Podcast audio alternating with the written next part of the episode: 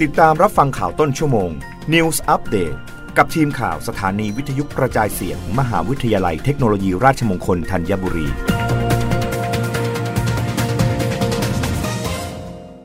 รับฟังข่าวต้นชั่วโมงโดยทีมข่าววิทยุราชมงคลธัญบุรีค่ะ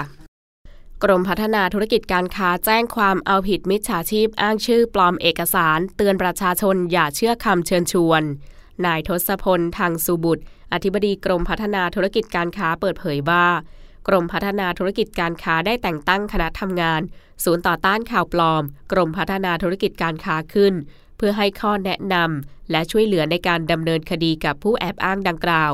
ที่ผ่านมาคณะทำงานได้รับบาะแสจากประชาชนที่แจ้งเข้ามา ผ่านช่องทางสื่อสารของทางกรมอย่างต่อเนื่อง และมอบหลักฐานสำคัญอาทิ หมายเลขโทรศัพท์ ภาพการสนทนาผ่านระบบทางไลน์กับมิจฉาชีพ ซึ่งเป็นหลักฐานสำคัญต่อการแจ้งความดำเนินคดี โดยแบ่งเป็น 2 กรณีดังนี้ 1. แอบอ้างชื่อกรมพัฒนาธุรกิจการค้า ไปสร้างบัญชีไลน์และอ้างชื่อเจ้าหน้าที่ เพื่อใช้ติดต่อนิติบุคคล ให้ยืนยันข้อมูล หรือกรอกข้อมูลให้เป็นปัจจุบัน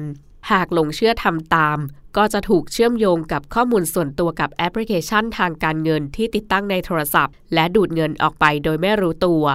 ซึ่งกรมและเจ้าหน้าที่ที่ถูกแอบอ้างชื่อ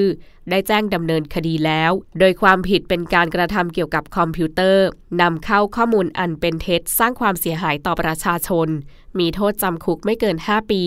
หรือปรับไม่เกิน 1 0 0 0 0แสนบาท หรือทั้งจำทั้งปรับ 2. การปลอมหนังสือรับรองนิติบุคคล หรือใบสำคัญแสดงการจดทะเบียนหุ้นส่วนบริษัท เพื่อเอามาใช้หลอกประชาชน ให้เชื่อว่ามีการจดทะเบียนจัดตั้งธุรกิจขึ้นจริง สร้างความมั่นใจจนหลงเชื่อยินยอมทำตาม ที่มิจฉาชีพบอก หรือเข้าร่วมในธุรกิจ นอกจากนี้ยังมีการปลอมแปลงประกาศกรม มีเนื้อหาให้นิติบุคคลยืนยันข้อมูลทางแอปพลิเคชัน MOC ของกระทรวงพาณิชย์ และระบบ e-Legislation ของกรม ซึ่งทั้งหมดไม่เป็นความจริง ทางนี้ได้ดำเนินการแจ้งความดำเนินคดีเอาไว้แล้ว ฐานปลอมแปลงเอกสาร มีโทษจำคุกไม่เกิน 3 ปี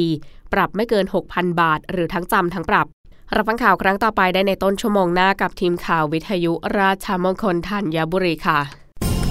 รับฟังข่าวต้นชั่วโมง News อัปเดตครั้งต่อไป กับทีมข่าวสถานีวิทยุกระจายเสียง มหาวิทยาลัยเทคโนโลยีราชมงคลธัญบุรี